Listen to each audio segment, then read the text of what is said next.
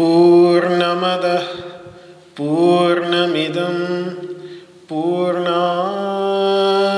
पूर्णमुदच्यते। पूर्णस्य पूर्णमादाय पूर्णमेवावशिष्यते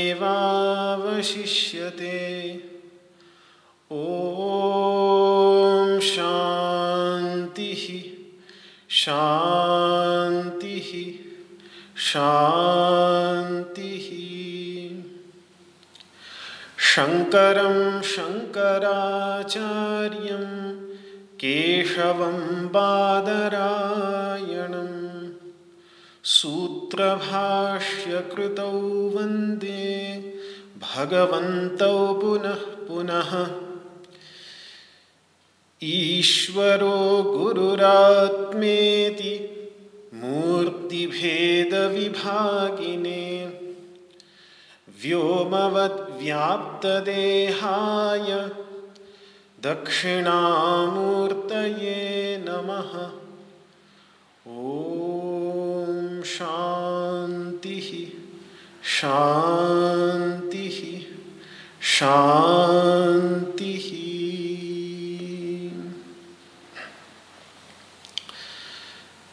मेघैर्मेदुरमम्बरं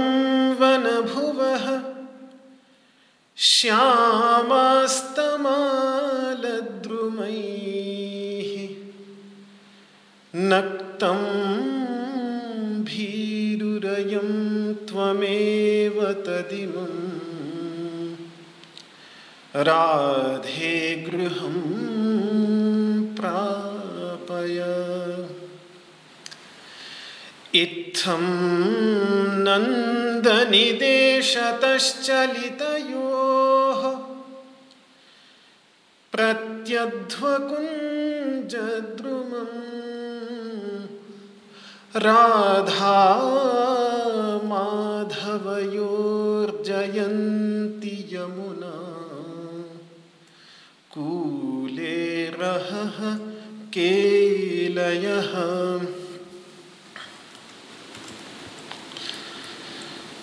राधा माधवयोर्जयन्ति यमुना कूले रहः केलयः। ॐ शान्तिः शान्तिः शान्तिः।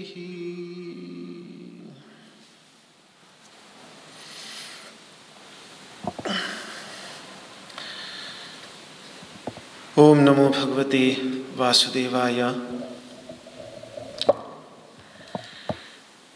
श्रीमद् भगवद गीता के क्षेत्र क्षेत्रज्ञ विभाग योग नामक तेरहवें अध्याय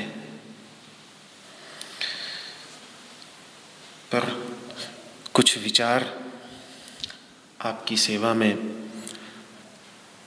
प्रस्तुत करने का सौभाग्य।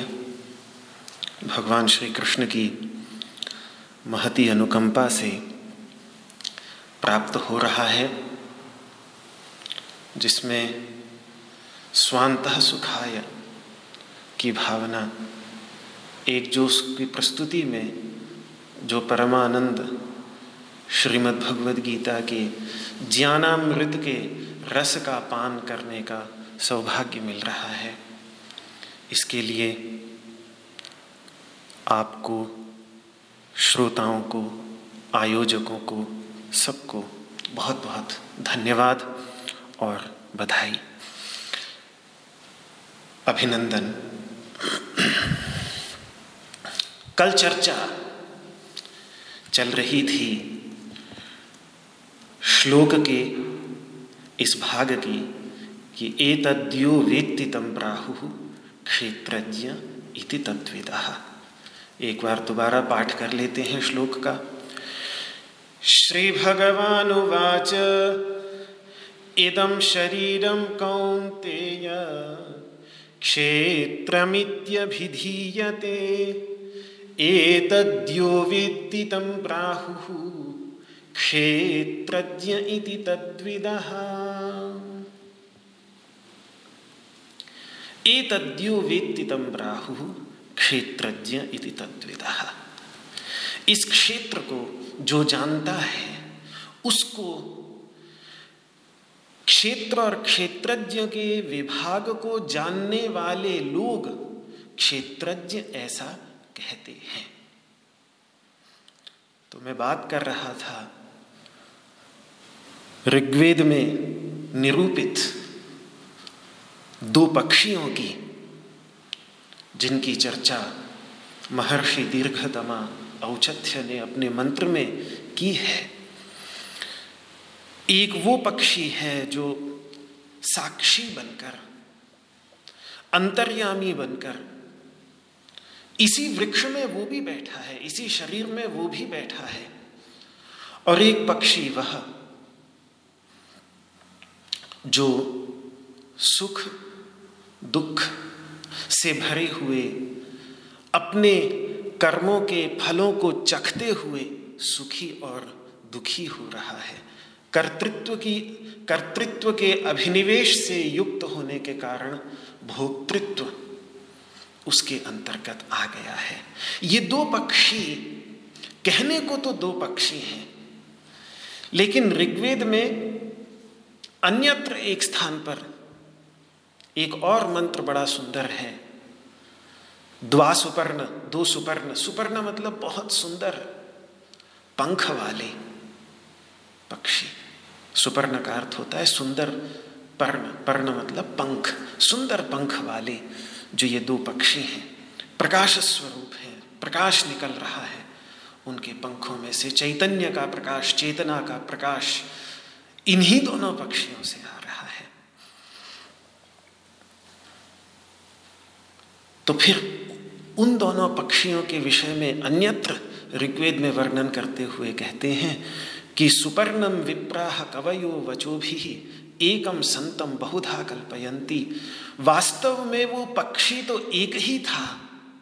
लेकिन जो कवि हैं त्रिकाल दृष्टा महर्षि हैं, विप्र हैं परम मेधावी हैं, उन्होंने तत्व का निरूपण करने के लिए, तत्व का, तत्व को समझाने के लिए एक होते हुए भी बहुत प्रकार से, अनेकों प्रकार से उसका निरूपण किया है। ये कैसे होता है? ये हम जब भगवान श्री कृष्ण इसकी अगले श्लोक में चर्चा करेंगे, तब इस पर और विस्तृत विचार करेंगे। अभी इतना ही मन में बैठा लें कि कहने को तो ये दो पक्षी हैं, लेकिन ऋग्वेद भगवान, वेद भगवान भी यही कह रहे हैं कि अंततः वस्तुतः पक्षी अनेक हैं ही नहीं, एक ही पक्षी है, वही अनेक रूप से दिखाई दे रहा है। एक ही है, वही बहुत प्रकार से दिखाई दे रहा है। तो ये क्षेत्रज्ञ, केवल जागृत अवस्था में इस सुख दुख के भोग स्थान स्थूल शरीर का ही अनुभव नहीं करता।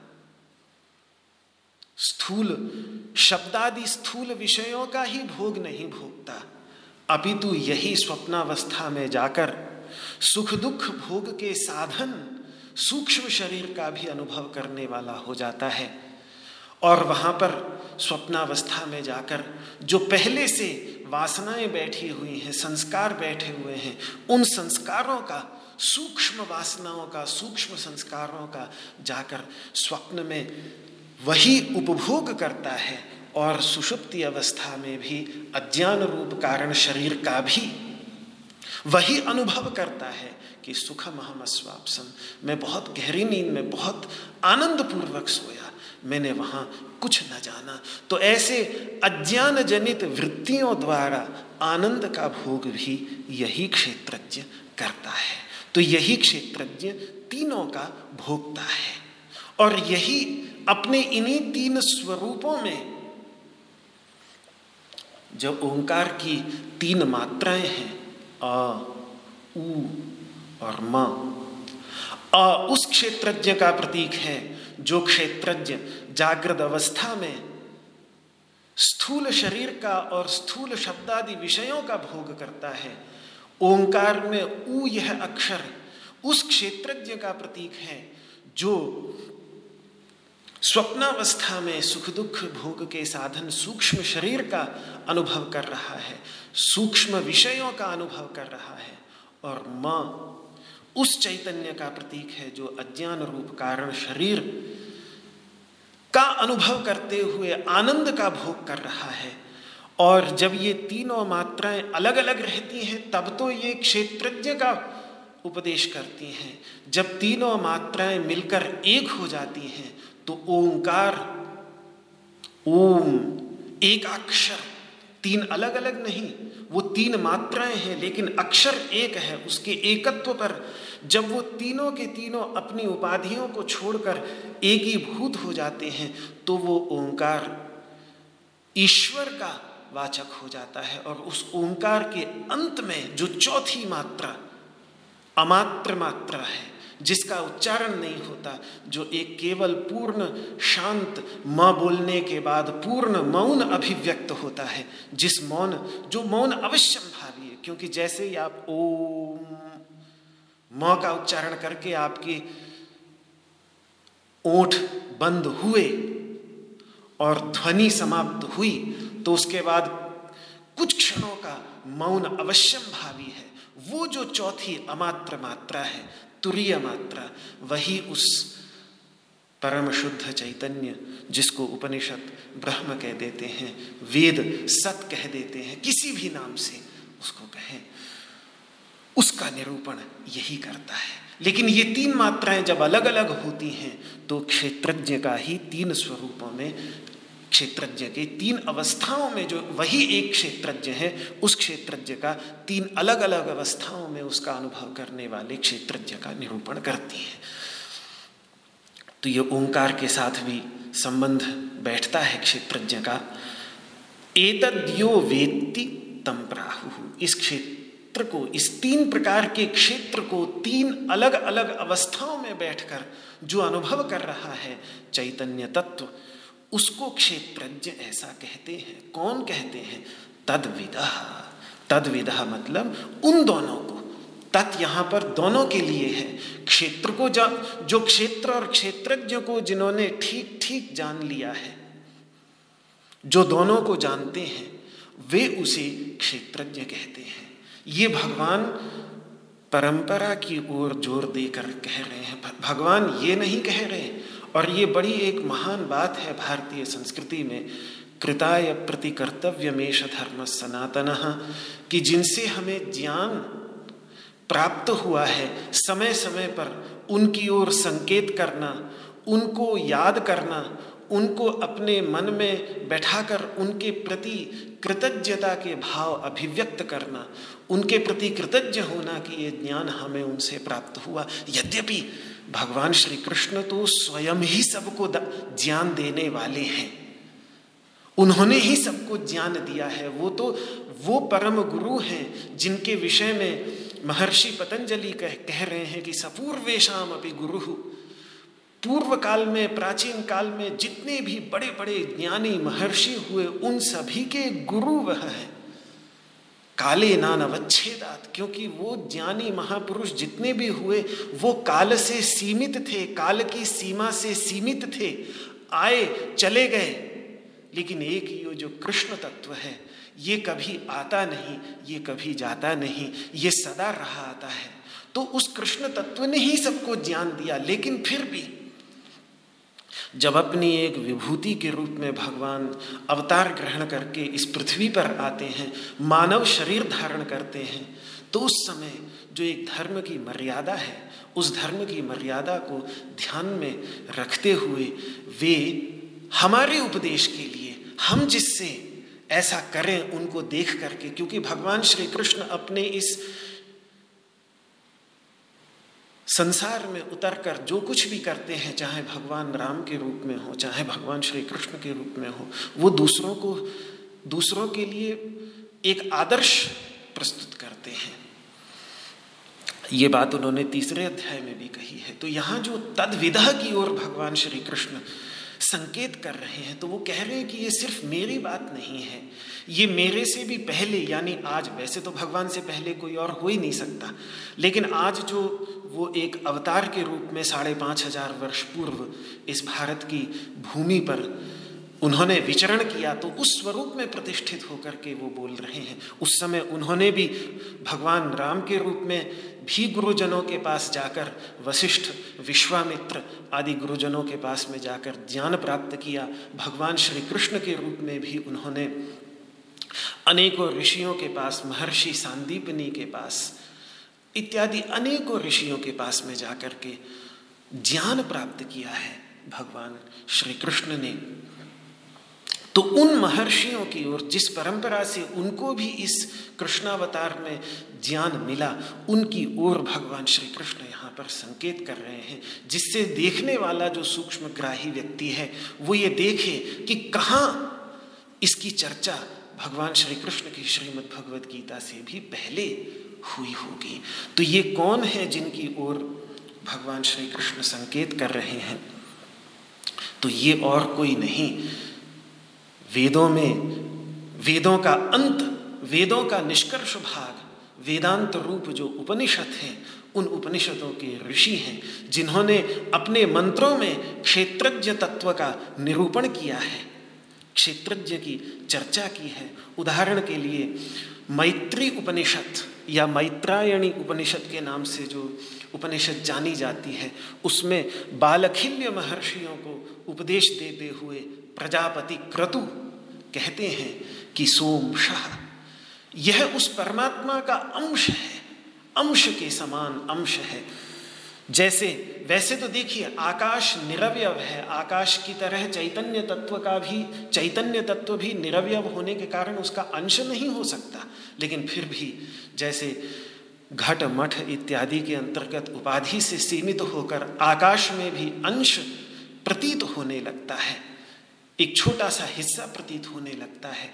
ऐसे ही ये क्षेत्रज्ञ भी उस परमात्मा का अंश है। यश चेता मात्र, जो चैतन्य मात्र है। ये जो चैतन्य अपने अंतर्गत बैठा हुआ है, जिससे इस संपूर्ण जगत का अनुभव हो रहा है, जो ये चैतन्य तत्व। और प्रति पुरुष, प्रत्येक प्राणी के अंतर्गत, पुरुष यहाँ पर उस पुरुष का प्रतीक नहीं है।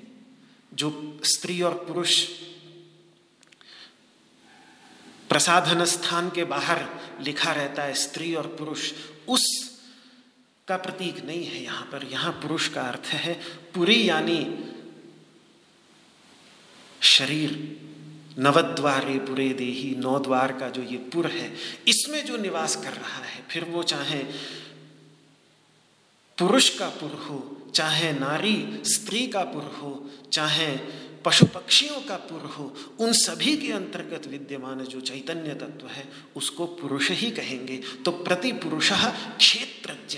वहाँ प्रजापति क्रतु क्षेत्रज्ञ शब्द का प्रयोग कर रहे हैं कि यह वह क्षेत्रज्ञ है। क्षेत्र को जानने वाला है और इसके अस्तित्व में प्रमाण क्या है? इसके अस्तित्व में प्रमाण यही है, संकल्प अध्यवसाय अभिमान लिंग। प्रमाण यही है कि आप संकल्प कर सकते हैं, इन सब विषयों की कल्पना कर रहे हैं।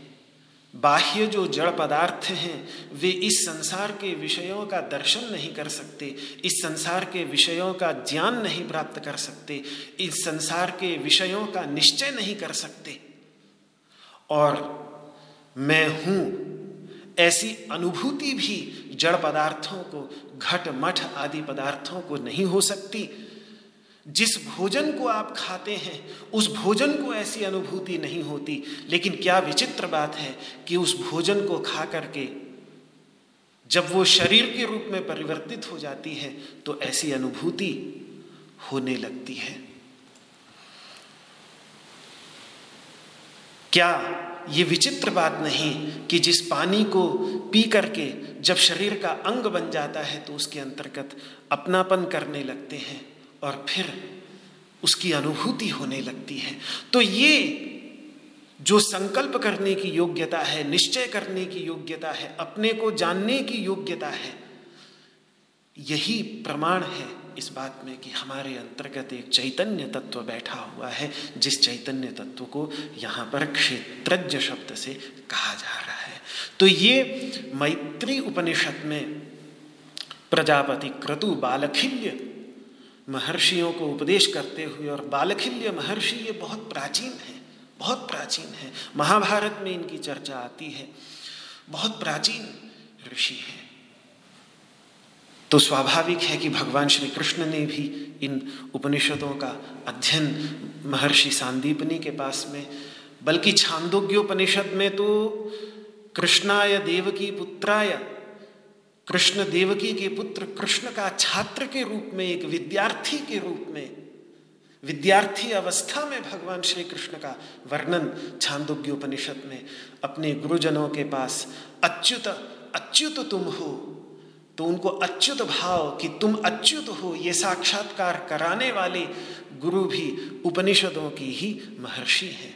आज हम उनको अच्युत कह करके संबोधित करते हैं, लेकिन उनको अपने अच्युत भाव का ज्ञान कराने वाले ऋषियों की चर्चा छांदोग्य उपनिषद में आती है। इसी तरीके से श्वेताश्वतर उपनिषद जिसका श्रीमद् भगवद गीता के ऊपर बड़ा भारी प्रभाव है। श्रीमद् भगवद गीता के साथ बहुत अधिक साम्य है तो उसमें भी महर्षियों के संघ को उपदेश देते हुए महर्षि श्वेताश्वतर भी यही बात करते हैं कि सह विश्वकृत, वो विश्व का कर्ता, विश्ववित और सभी को जानने वाला आत्मयोनि ही। वही हमारा वास्तविक आत्मा है और हमारा कारण भी है।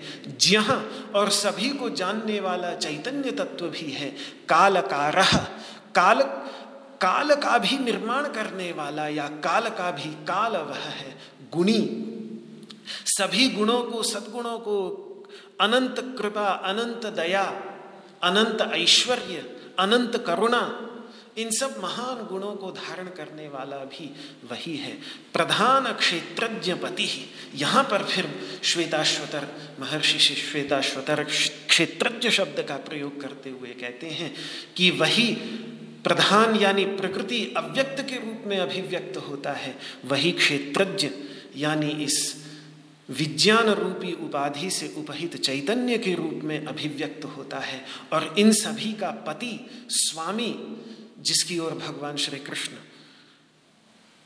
निर्देश करेंगे अगले श्लोक में क्षेत्रज्ञम चापिमाम विद्धि। वो भी वही है, गुणेश। सत्व गुण रजोगुण और तमोगुण, इन सभी का स्वामी भी वही है। और संसार मोक्ष स्थिति बंध हेतु।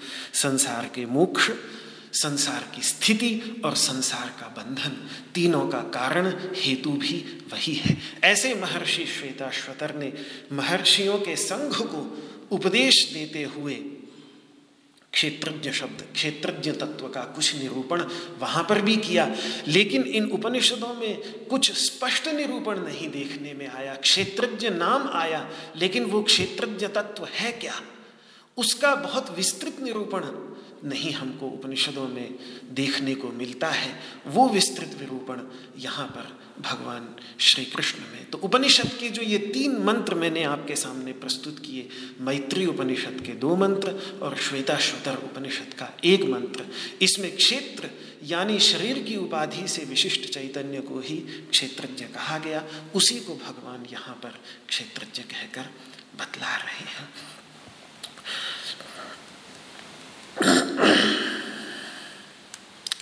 अनुभव में बैठा कर देखें। ये तो हो गई शास्त्र की बात। अब हम अनुभव में बैठा कर देखें कि अनुभव में क्षेत्रज्ञ है क्या। तो जब भगवान शंकराचार्य का बहुत सुंदर ग्रंथ है, उपदेश सहस्त्री, उसमें उन्होंने अनुभव के धरातल पर उतारने की बात कही है क्षेत्रज्ञ को, कि क्षेत्रज्ञ को अनुभव के धरातल पर उतारे व्यक्ति। तो वहाँ पर उन्होंने एक बड़ा सुंदर बात कही। कि देखो, आँखें बंद करो और भगवान का स्मरण करो। तो जैसे ही भगवान का स्मरण करेंगे, भगवान श्री कृष्ण का जो सुंदर दिव्य श्री विग्रह है, जिसका वर्णन मधुसूदन सरस्वती जी ने वंशी विभूषित करान नवनीरदाभात। पीताम्बरादरुणबिम्बफलाधरोष्ठात् पूर्णेन्दुसुन्दरमुखात् अरविन्दनेत्रात्। कृष्णात् परं किमपि तत्त्वमहं न जाने कि उन्होंने अपने हाथों में वंशी धारण की हुई है। वंशी विभूषित करात उनके हाथ वंशी से विभूषित है। उनके हाथों में वंशी विद्यमान है। वंशी विभूषित करात नवनीरद आभात और एक नवनीरद श्यामल मेघ के समान श्यामल वर्ण उनका शरीर है। वंशी विभूषित करान नवनीरद आभात, पीताम्बरात। पीताम्बर धारण किया हुआ है। पीताम्बरा दरुण बिंब फलाधरोष्ठात। और उनके जो अधरोष्ठ हैं, उनके जो अधर हैं, जिसके ऊपर उन्होंने वंशी को धारण किया हुआ है, वो अधरोष्ठ, वो ओठ पक्व बिंब फल के समान चमकते लाल वर्ण, रक्त वर्ण के हैं।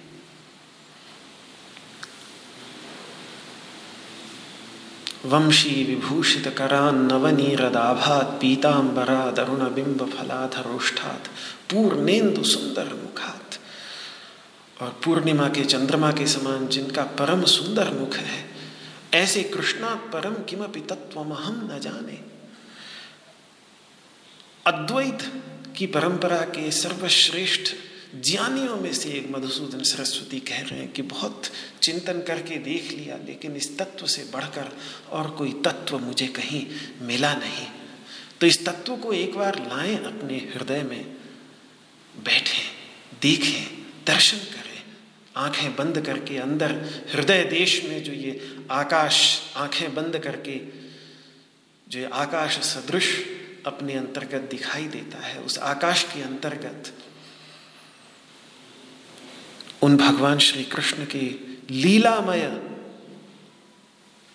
दिव्य जो श्री विग्रह है, चैतन्यमय श्री विग्रह है, उस श्री विग्रह का, श्री विग्रह का दर्शन करें। तो जब आप उसका दर्शन करेंगे, मन स्थिर होगा और उसका दर्शन करेंगे तो एक चित्र सा खिंचा हुआ दिखाई देता है अपने अंदर। ऐसा लगता है जैसे बाहर का वो चित्र जो देखा करते थे, वो चित्र अपने हृदय में खिंच गया है। अपने हृदय में उत्कीर्ण हो गया है। और वो चित्र वहाँ से कभी निकलता नहीं। मधुसूदन सरस्वती जी अपने भक्ति रसायन में उदाहरण देते हैं कि जैसे राल जब पिघल जाता है तो पिघलने के बाद उसके ऊपर मुहर लगा देते हैं तो उसके बाद वो मुहर ऐसी बैठ जाती है, वो मुद्रा ऐसी बैठ जाती है उसके ऊपर कि बाद में वो राल दोबारा कठोर भी हो जाए तो वो जो मुद्रा का आकार प्रकार है वो कभी मिटता नहीं। ऐसे ही उन्होंने कहा कि भक्ति, प्रेम, करुणा कि क्षणों में जब हृदय बिल्कुल द्रवीभूत हो जाए तो उस समय अगर भगवान श्री कृष्ण के स्वरूप को ले जाकर वहाँ पर प्रतिष्ठित कर दिया जाए तो बाद में पुनः संसार में वापस आकर भी यदि हृदय एक बार के लिए उसका द्रवीभाव समाप्त हो भी गया और दोबारा से वो कठोर हो भी गया तो भी उसके ऊपर वो जो चित्र बन गया है, वो चित्र कभी मिट नहीं पाएगा, जीवन भर कभी नहीं मिट पाएगा। फिर महाराज, बाहरी चित्र, बाहरी मूर्तियाँ, बाहरी विग्रह, ये सब उतने आवश्यक भी नहीं रह जाते, क्योंकि वो विग्रह अपने अंतर्गत बैठ जाता है। मुझे याद आ जाता है कि हमारे इस तीर्थ नगरी ऋषिकेश जो बड़े बड़े ऋषि, महर्षि, संतों की भूमि अनादिकाल से मैं यहाँ के प्राचीन खंडहरों को वीरभद्र में देखता हूँ तो अचरज होता है कि तीन तीन चार चार हज़ार साल पुराने मंदिर, मूर्तियाँ निकलती हैं, जहाँ पर ऋषिकेश नारायण का मंदिर है, वहाँ पर म्यूज़ियम बना हुआ है, जिसमें अगर आप देखें तो प्राचीन प्राचीन मंदिर यहाँ पर प्राचीन काल से रहे हैं, न जाने कितने समय से ऋषि यानी इंद्रियों पर विजय प्राप्त करने के लिए भगवान की इस रूप में, क्योंकि भगवान के कहते हैं, जो सद्गुण अपने अंतर्गत लाने हों, उन्हीं सद्गुणों की उपासना करनी चाहिए। अगर स्वयं अपनी इंद्रियों के दास से इंद्रियों का स्वामी बनना है तो भगवान के उसी रूप की उपासना कीजिए जो वो इंद्रियों के स्वामी हैं। उस रूप में जब हम भगवान की उपासना करते हैं, ध्यान करते हैं तो हम भी अपनी इंद्रियों के स्वामी बन जाते हैं। इसीलिए इस ऋषिकेश में आकर पूरे भारतवर्ष से संत महापुरुष यहाँ उस ऋषिकेश नारायण का ध्यान आकर के करते थे, केवल इस भावना से कि हम भी जो अपने इंद्रियों के दास बने हुए हैं तो इन इंद्रियों के स्वामी बन जाएँ। ऐसी ये ऋषिकेश तीर्थ नगरी कालक्रम से जब तक मैं बचपन में यहाँ चार पाँच वर्ष की उम्र में आने का मुझे सौभाग्य मिला तो उस समय कुछ बड़े बड़े संत मस्तराम बाबा जी जैसे, आहा, परम गीता का इतना गहरा चिंतन शायद ही किसी ने बीसवीं शताब्दी में प्रस्तुत किया होगा। परम पूज्य, प्रातस्मरणीय, वंदनीय राम सुखदास जी महाराज। उनका दर्शन, जिनका दर्शन तो आज हो भी नहीं सकता, क्योंकि कभी उन्होंने अपना कोई चित्र खींचने ही नहीं दिया, लेकिन फिर भी वाणी हम सबको सुनने का सौभाग्य मिलता रहता है। वाणी का शरीर आज भी विद्यमान है, वे भी वहाँ पर थे। और भी अनेकों विद्वान, मनीषी, संत यहाँ पर नाम नहीं ले सकता, लेकिन एक जिनका मुझे ध्यान आ रहा है, परम पूज्य दंडी स्वामी जी महाराज, जो धर्म सम्राट करपात्री जी महाराज के उन शिष्यों में से एक थे, जिनको परम पूज्य धर्म सम्राट करपात्री जी महाराज ने स्वयं बुलाकर, उनकी योग्यता को देखकर, उनको अपना शिष्यत्व प्रदान किया महाराज। वे नहीं गए उनके पास शिष्य। उन्होंने देखा कि ये कैसी दिव्य अवधूत अवस्था में वाराणसी में गंगा के तट पर रेत में लेटा रहता है, बिल्कुल हस्ता मलकाचार्य जैसी इसकी अवस्था है। तो ऐसी अवस्था में देखकर उनको अपने पास बुलाकर, उनको सन्यास के योग्य जानकर, उनको सन्यास प्रदान किया। ऐसे धर्म सम्राट करपात्री जी महाराज के परम शिष्य दंडी स्वामी हंसानंद जी महाराज, जो इस समय पुरी के शंकराचार्य निश्चलानंद जी महाराज, परम पूज्य स्वामी निश्चलानंद जी महाराज के गुरु भ्राता थे गुरु भाई थे, उनका सत्संग भी मुझे बहुत बचपन, पाँच वर्ष की उम्र से मुझे सौभाग्य मिला उनका सत्संग करने का।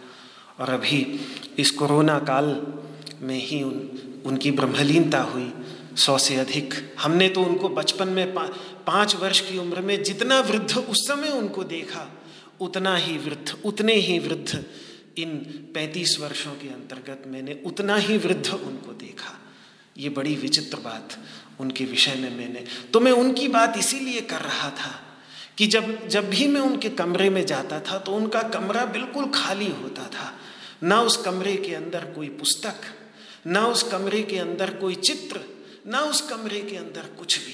पूरा कमरा खाली। कोई एक आध पुस्तक हुई तो वो 120 उपनिषदों की एक प्रति और एक वो गीता शांकर भाष्य हिंदी अनुवाद सहित जो गीता प्रेस गोरखपुर की होती थी। बस ये दो ग्रंथ कोने में पड़े होते थे। एक आध कंबल पड़ा होता था। बाकी पूर्ण वैराग्य, एक परम अवधूत अवस्था में पहनते भी कुछ नहीं थे। पूर्ण दिगंबर ही अधिकतम अधिक समय रहा करते थे। लेकिन क्या विद्वत्ता थी? भागवत क्या? अध्यात्म रामायण क्या? योग वासिष्ठ क्या? और पचासों उपनिषद क्या?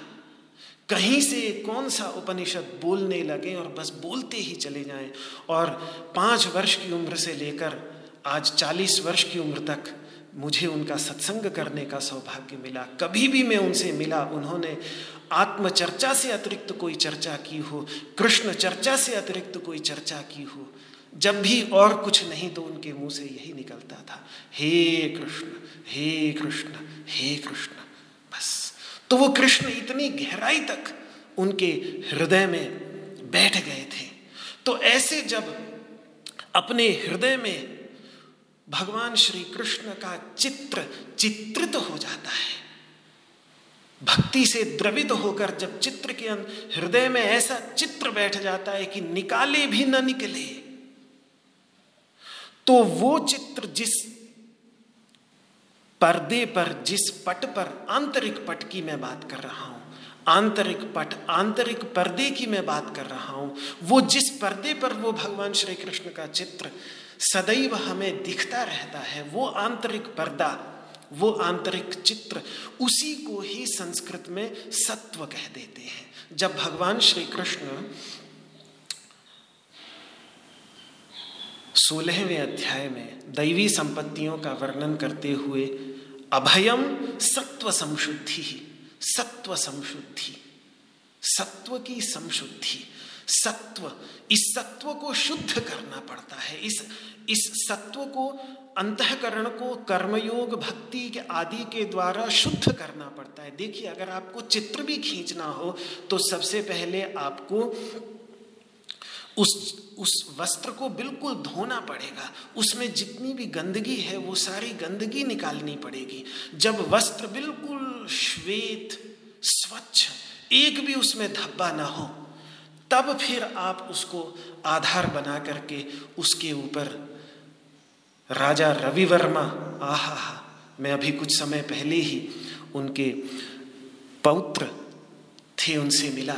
राजा रवि वर्मा की जो एक अद्भुत देन है, महाराजा थे त्रावणकोर के, दक्षिण भारत के, उनकी जो एक अद्भुत देन है कि उन्होंने हमारे जो दिव्य कथाएँ, दिव्य, पौराणिक कथाएँ हैं, भगवान की जो दिव्य स्वरूप, जितने सुंदर चित्र उन्होंने प्रस्तुत किए, इतने सुंदर चित्र उनसे पहले कभी किसी ने प्रस्तुत शायद न किए हों और उनके बाद भी आज तक कभी किसी ने प्रस्तुत नहीं किए। लेकिन उन चित्रों का उन चित्रों को खींचने के लिए, उन चित्रों को बनाने के लिए, उन चित्रों में अपने अंदर विद्यमान भगवान के अद्भुत दिव्य स्वरूप को अभिव्यक्त करने के लिए, पहले जैसे पट को धोना पड़ता है, पर्दे को धोना पड़ता है, कपड़े को धोना पड़ता है, उसको बिल्कुल निर्मल कर देना पड़ता है। तो इसी तरीके से ये जो अपने अंदर पट है, पर्दा है, हृदय का इस हृदय के पट को, पर्दे को ही संस्कृत में सत्व कहते हैं। और उस पर्दे पर भगवान का चित्र खींचा और उस चित्र का जो दर्शन कर रहा है भक्त, मैं जो अपने हृदय के पट पर खींचे हुए चित्र का दर्शन कर रहा हूँ, मैं भक्त। अर्जुन कह लीजिए, भक्तों से मैं सखा चेती कह लीजिए, जो भी वो शुद्धांतकरण चैतन्य तत्व जो उस चित्रपट पर खींचे हुए श्री कृष्ण के श्री विग्रह का ध्यानस्थ होकर दर्शन कर रहा है, वही क्षेत्रज्ञ है। ये बात भगवान शंकराचार्य ने उपदेश शास्त्री में समझाया कि स्मरतो दृश्यते दृष्टम पटे चित्रमिवार्पितम कि जब हम भगवान श्री कृष्ण के दिव्य स्वरूप का स्मरण करते हैं तो स्मरण करने के बाद जो पट पर खींचे हुए चित्र के समान चित्र अपने हृदय में दिखाई देता है। जिसमें वो दिखाई देता है, वही सत्व है और जिसे वो दिखाई देता है, वही क्षेत्रज्ञ है। तो ये क्षेत्रज्ञ का अगर बिल्कुल प्रत्यक्ष अनुभव करना हो तो प्रत्यक्ष अनुभव करने के लिए ये साधना बड़ी जब ध्यान करता है व्यक्ति परमात्मा पर तो ये सब धीरे धीरे अपने आप ये तत्व समझने लग, समझने, समझ में आने लगते हैं। इसीलिए ज्ञान से पहले उपासना का, क्योंकि उपासना करने से फिर ये सब प्रत्यक्ष होता चला जाता है। उपासना से पहले क्या है? उपासना से पहले सुनी सुनाई बातें होती हैं। लेकिन जब भक्ति के मार्ग पर चलकर व्यक्ति उस उपासना में लगता है तो फिर वैसा ही फिर प्रत्यक्ष अनुभव होने लगता है। फिर लगता है, अरे, ये बात जो शास्त्र कह रहा है, ये तो मेरे अंदर, मुझे खुद अनुभव में आ रही है। ऐसे अनुभव की बात होती है। अब दो प्रश्न यहाँ पर उठते हैं कि क्षेत्र तो चलो प्रकृति का कार्य है तो ये तो प्रकृति से आ गया। लेकिन ये क्षेत्रज्ञ कहाँ से आया?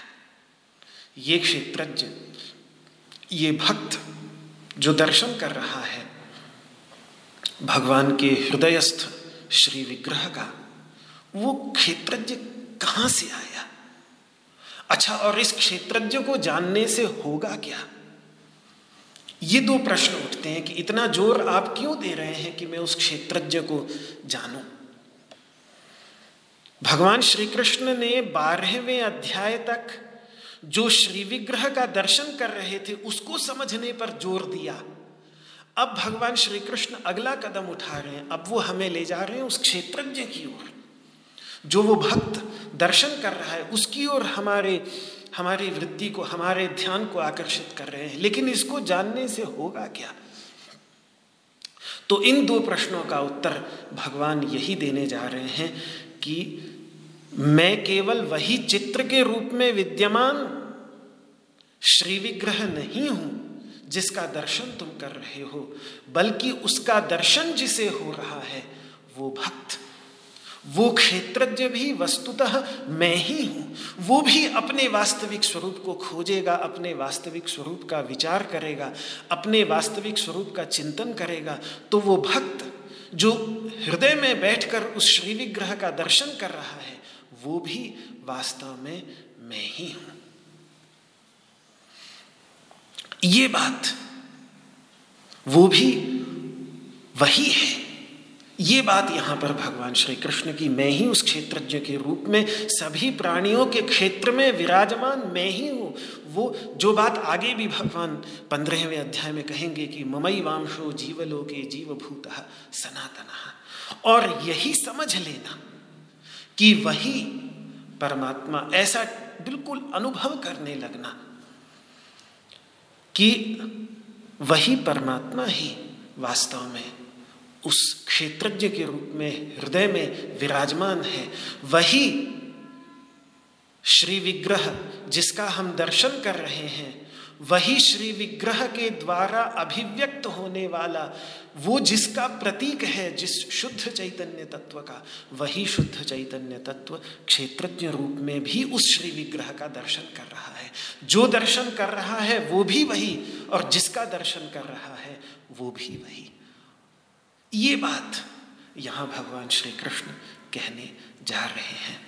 वैसे तो सामान्य जगत में हमारा क्या होता है कि क्षेत्रज्ञ के वास्तविक स्वरूप के अज्ञान के कारण हम केवल दृश्य, जो भी दृश्य आते रहते हैं इस हृदय के पटल पर, उन्हीं दृश्यों के साथ, उन्हीं क्षेत्रों के साथ तादात्म्य करते रहते हैं।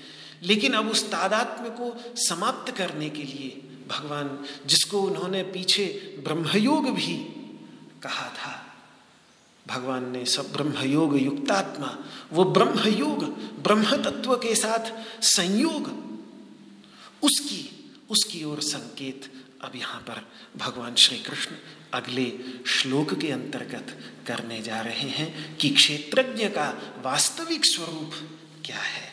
वो है शुद्ध चैतन्य स्वरूप परमात्मा। तो ये अगला श्लोक मैं अब आपके सामने, जो दूसरा श्लोक है तेरहवें अध्याय का उसका उच्चारण करता हूँ। क्षेत्रज्ञं चापि माँ विद्धि। सर्वक्षेत्रेषु भारत। क्षेत्रक्षेत्रज्ञयोर्ज्ञानम् यत्तज्ज्ञानं मतं मम। क्षेत्रज्ञं चापि माँ विद्धि। सर्वक्षेत्रेषु भारत। क्षेत्रक्षेत्रज्ञयोर्ज्ञानम् यत्तज्ज्ञानं मतं मम।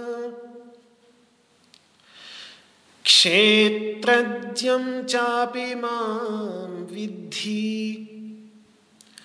सर्वक्षेत्रेषु भारत।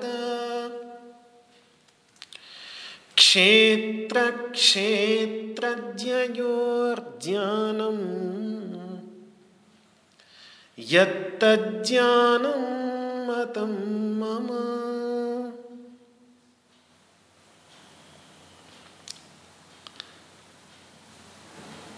बहुत ही गंभीर श्लोक है।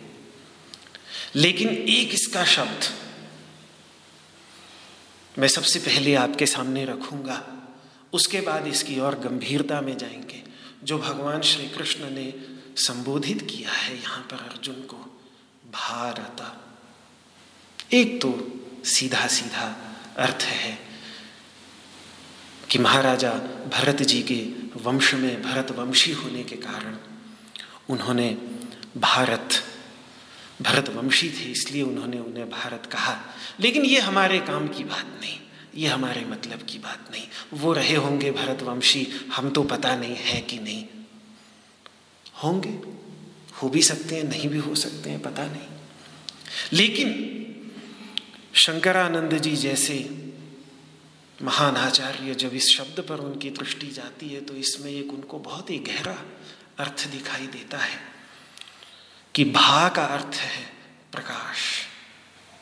और उस प्रकाश में ही जो रमण कर रहा है, उस प्रकाश में ही जो रत है, उस प्रकाश में ही जिसकी रति है, उस प्रकाश में ही जिसकी आसक्ति है, वही तो भारत है।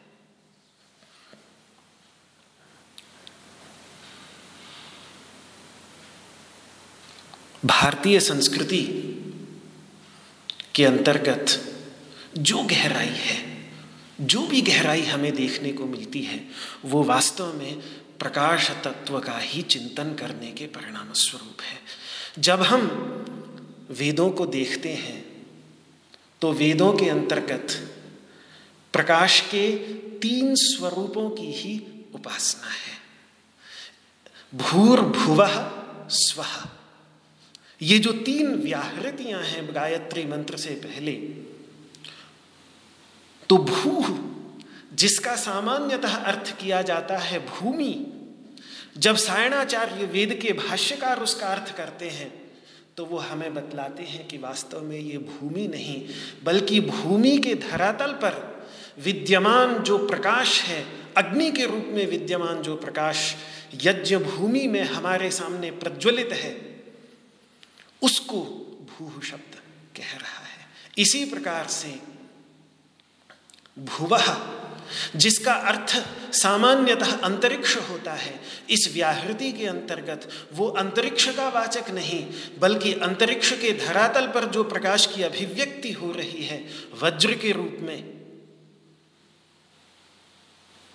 जिसको कदाचित वेद के मंत्रों में इंद्र भी कह देते हैं, वज्रहस्त पुरंदर। इंद्र कह करके उस प्रकाश की उपासना में, पूजा में सूक्त वेदों के अंतर्गत भरे पड़े हैं। वो जो प्रकाश तत्व है, यहाँ मैं उस इंद्र की चर्चा नहीं कर रहा हूँ, जिस इंद्र की चर्चा जो देवलोक का राजा है। माधवाचार्य इस भेद को भिन्न करते हैं कि पुराणों में जो देवलोक के राजा, देवताओं के राजा इंद्र हैं, उनकी चर्चा नहीं। यहाँ प्रकाश का जो स्वरूप तत्व है जो वज्र के रूप में अभिव्यक्त होता है, अंतरिक्ष के अंतर्गत, उस अंतरिक्ष में अभिव्यक्त होने वाला जो प्रकाश है, उस प्रकाश की यहाँ पर बात की जा रही है, वो भुवह से उसका ध्यान किया जाता है और सुबह फिर जो द्यूलोक है प्रकाश में द्यूलोक है, उस द्यूलोक के धरातल पर जो प्रकाश के रूप में जो प्रकाश अभिव्यक्त हो रहा है, आदित्य के रूप में सूर्य नारायण भगवान के रूप में, उसकी उपासना। तो ये तीन स्वरूपों में अभिव्यक्त जो एक ही तेजस तत्व है, एक ही प्रकाश तत्व है, प्रकाश एक ही है, लेकिन उसकी अभिव्यक्तियाँ तीन हैं। और मैं ये कहूँगा कि ये तीन तो मूल मूल अभिव्यक्तियाँ हैं, यही तीन महर्षि यास्क समझाते हैं, यही तीन तैतीस बन जाते हैं और यही तैतीस अपनी अनंत अभिव्यक्तियों में जाकर तैतीस करोड़ बन जाते हैं। लेकिन मूल रूप से यही तीन हैं और ये तीन भी क्योंकि एक ही प्रकाश तत्व की अभिव्यक्ति हैं, इसीलिए वो एक तेजस तत्व की ही अभिव्यक्ति होने के कारण एक की ही ये तीन अभिव्यक्तियाँ हैं। उस पर ध्यान उसका साक्षात्कार, जिसको प्राण शब्द से उपनिषद के ऋषि उन तीनों को भी एकीभूत करके प्राण शब्द से। जब वेद का ऋषि कह रहा है, अंतश्चरती रोचना दस्य प्राणादपानति। अरे, ये यही तो प्राण तत्व है। जो मेरे अंदर प्रवेश करके प्राण और अपान के रूप में श्वास प्रश्वास ले रहा है, वही प्राण तत्व जो इन तीनों के रूप में एक तेजस तत्व है, उसका दर्शन, उसका साक्षात्कार, उसका ध्यान जो हमारे ऋषियों ने किया और उसके बाह्य एक प्रकाश जो प्रकाश तत्व है, उसका ध्यान करने से जो उनको प्रकाश की समझ आई और उस समझ से जो उनको अपने अंतर्गत विद्यमान, जो एक बहुत ही भिन्न प्रकाश है, जो बाहरी प्रकाश को भी प्रकाशित करने वाला एक आंतरिक प्रकाश है, जिस आंतरिक प्रकाश के अभाव में वो बाहरी प्रकाश भी नहीं प्रकाश कहलाने योग्य होता। फिर वो आंतरिक चैतन्य प्रकाश न हो तो बाहर का भी वो प्रकाश, क्या प्रकाश जैसा अनुभव होगा? प्रकाश जैसा अनुभव जो प्रकाश का होता है, जिस प्रकाश को, उस प्रकाश की जो उन्होंने अद्भुत खोज भारतीय संस्कृति के अंतर्गत हुई है भारतीय संस्कृति की एक अद्भुत देन है, जो प्रकाश का ही चिंतन करते करते प्रकाश में इतनी रति थी हमारे ऋषियों की महर्षियों की, की उस प्रकाश का चिंतन करते करते उन्होंने बाह्य प्रकाश के तत्व को जानते जानते उस आंतरिक प्रकाश के गुह्यतम रहस्यों को खोज निकाला। तो उसमें जब तक रति नहीं होगी जब तक प्रकाश में रति नहीं होगी बाह्य प्रकाश को समझने में हमारी रति नहीं होगी मुझे याद आ जाती है बीसवीं शताब्दी के सर्वश्रेष्ठ वैज्ञानिक पाश्चात्य वैज्ञानिक अल्बर्ट आइंस्टाइन, भारतीय अनेकों, पश्चिम के अनेकों वैज्ञानिकों की तरह वे भी भारतीय परंपराओं से बहुत ही अधिक प्रभावित थे।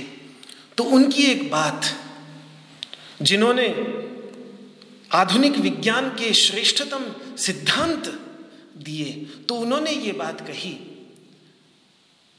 कि आज अगर कोई ये सोचता है कि मैं प्रकाश को जानता हूँ और वे भौतिक प्रकाश की बात कर रहे हैं, क्योंकि भौतिक, भौतिकी के हैं तो इसलिए भौतिक प्रकाश की बात कर रहे हैं। तो जब वो पचास, साठ वर्ष के हो जाते हैं तो उस समय उन्होंने ये बात लिखी है कि आज जब लोग मुझे कहते हैं कि अरे, प्रकाश को तो हम जानते हैं, प्रकाश को तो हम समझते हैं तो मैं मैं कहता हूँ कि अरे भाई इस प्रकाश पर चिंतन करते करते मेरे को इतने वर्ष निकल गए, आज मुझे ये प्रकाश नहीं समझ में आया तो तुम्हें कैसे ये समझ में आ सकता है? जो कुछ मैंने थोड़ा बहुत समझा, उसको मैंने प्रस्तुत किया अपनी समझ के अनुसार, वही तो ये विज्ञान के आधारभूत सिद्धांत जो मैंने प्रस्तुत किए, वही तो है ये जो थोड़ा बहुत मैंने कुछ समझा, लेकिन फिर भी कितना अधिक अनजाना। ये भौतिक प्रकाश के विषय में, मैं बाद में जो उनका एक्चुअल कोटेशन है, अंग्रेज़ी में वो आपके साथ शेयर करूँगा। ग्रुप के अंतर्गत।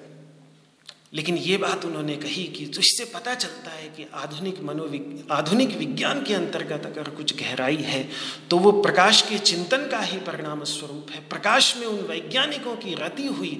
उन्होंने प्रकाश को जानना चाहा, समझना चाहा।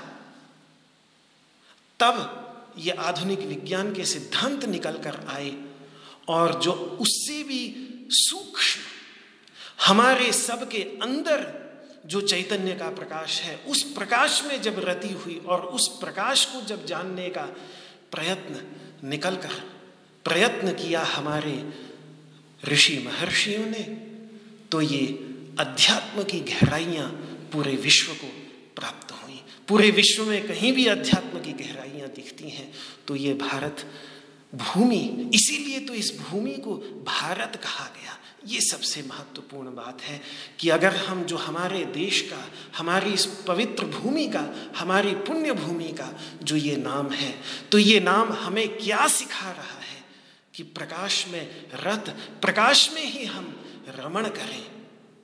बस इस प्रकाश का ही मार्ग, इसका ही अनुगमन करते रहे। और किसी का अनुगमन करने की आवश्यकता नहीं है। अरे, टॉर्च ही ले लो भैया हाथ में, दीपक ही ले लो, उसी के पीछे चलो।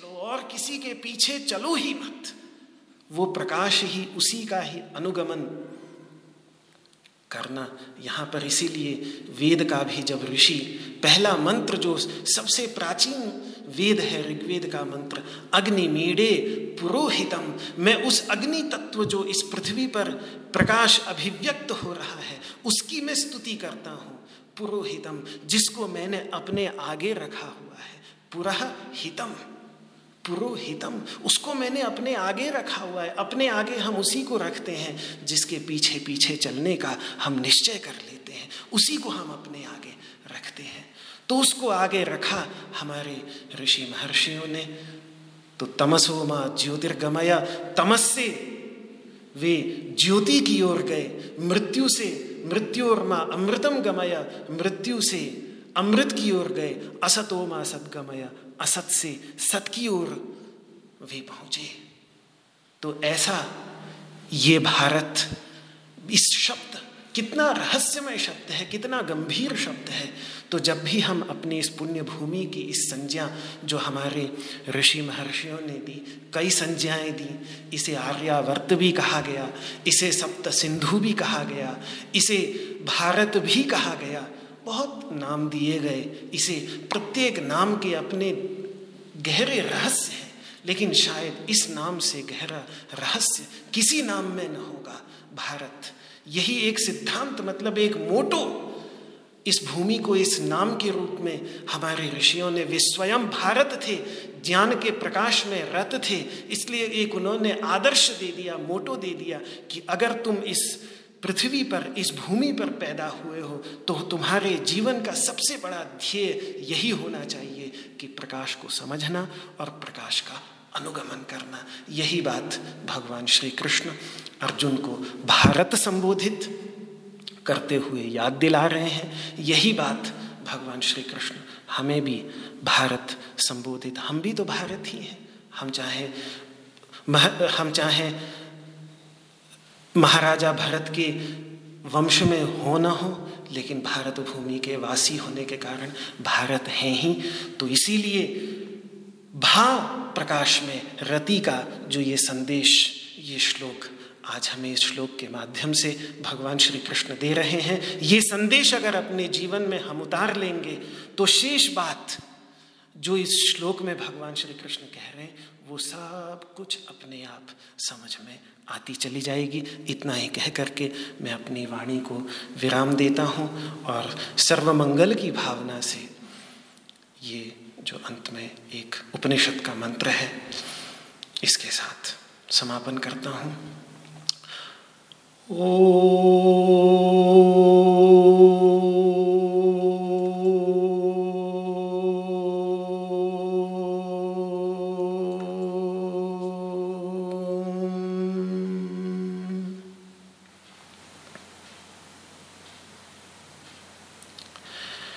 सर्वे भवन्तु सुखिनः, सर्वे सन्तु निरामयाः, सर्वे भद्राणि पश्यन्तु। मा कश्चित् दुःखभाग् भवेत्। ॐ शान्तिः शान्तिः। शान्तिः श्रीकृष्णार्पणमस्तु। जय श्री कृष्ण